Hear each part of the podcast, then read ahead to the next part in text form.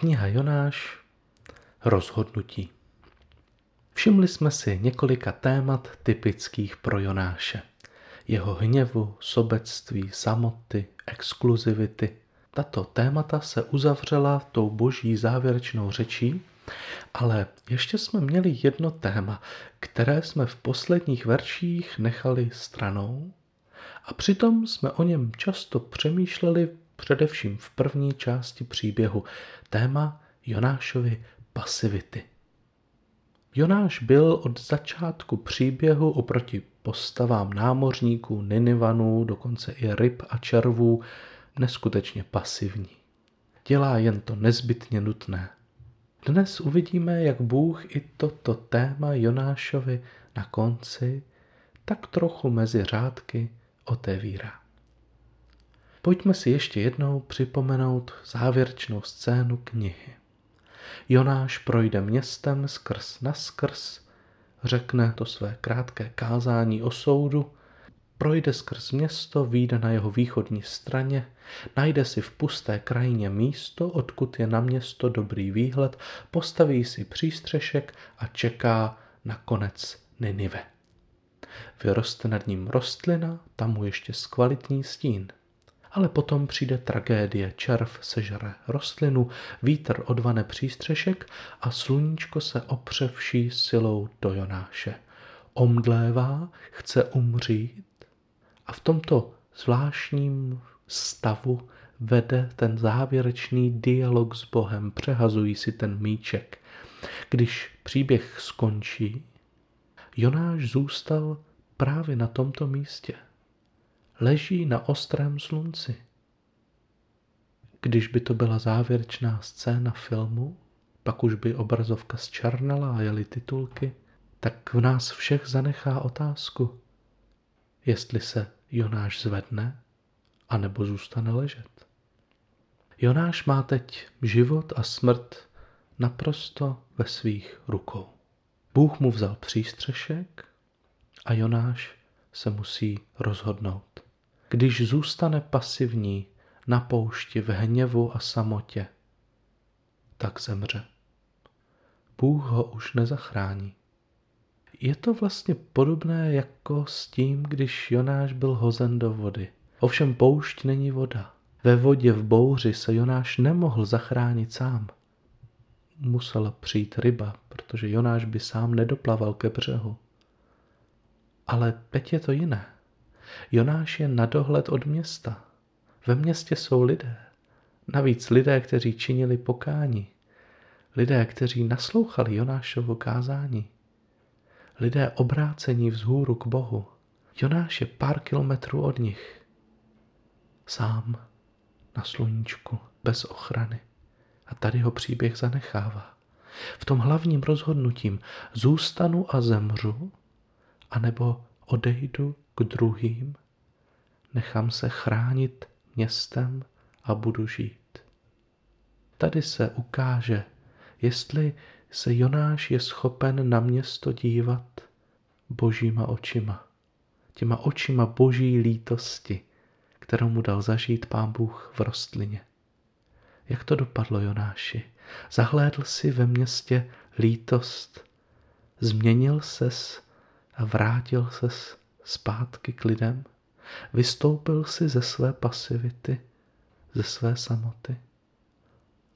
Teď je na Jonášovi, aby dospěl, aby se stal člověkem, který bude znovu aktivně vstupovat do vztahu s druhými, navzdory ztrátě, kterou prožil.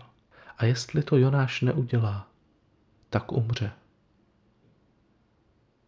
Možná se nám pán Bůh znovu jeví jako krutý Bůh, na druhou stranu Bůh nenechává Jonáše na poušti okamžitě. Ne, nejdřív s ním dlouho pracuje. Vybaví ho vším potřebným. Dá mu zažít milost a odpuštění, ukáže mu své srdce, odhalí karty a potom nechá Jonáše se svobodně zodpovědně rozhodnout. Zůstaň pasivní a umři, anebo vstaň a žij.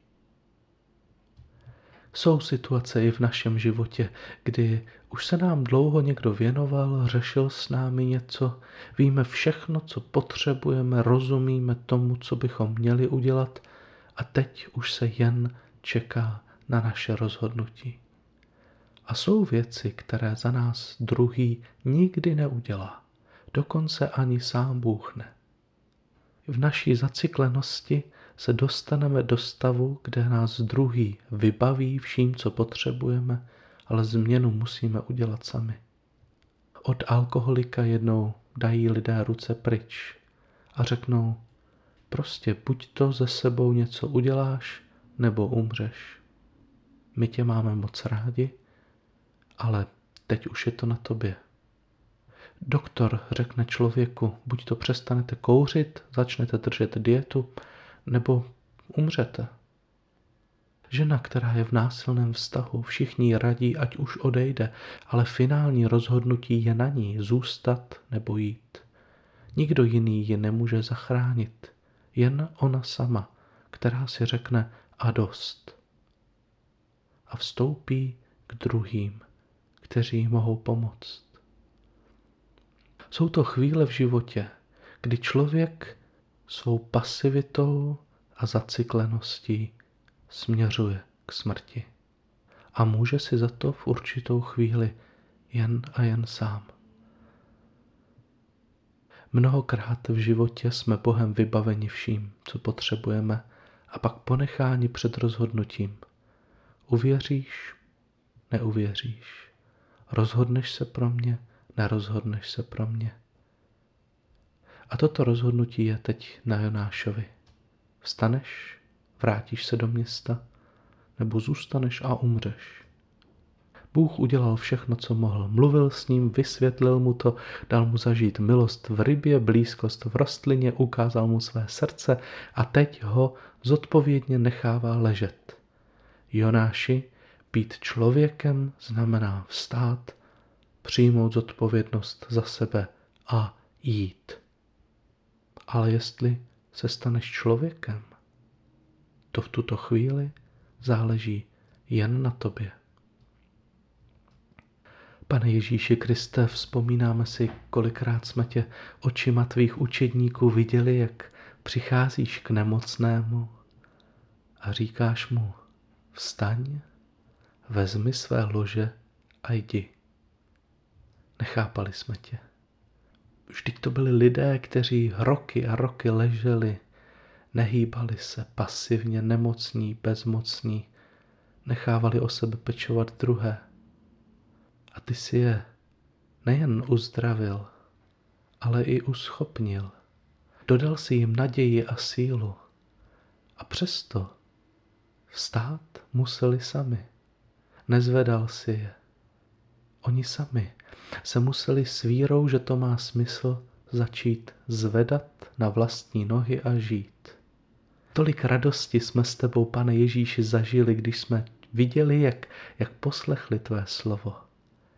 Jak pomalu odložili přikrývku, přesunuli nohy z nosítek a začali se zvedat.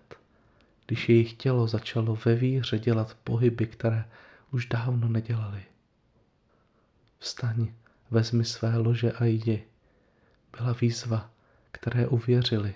Uvěřili, že už od tebe uzdravení dostali, že mají všechno potřebné k tomu, aby vstali a šli. I my se, pane, chceme zvednout z naší pasivity ve víře, že máme všechno, co potřebujeme, abychom se mohli stát zralým člověkem.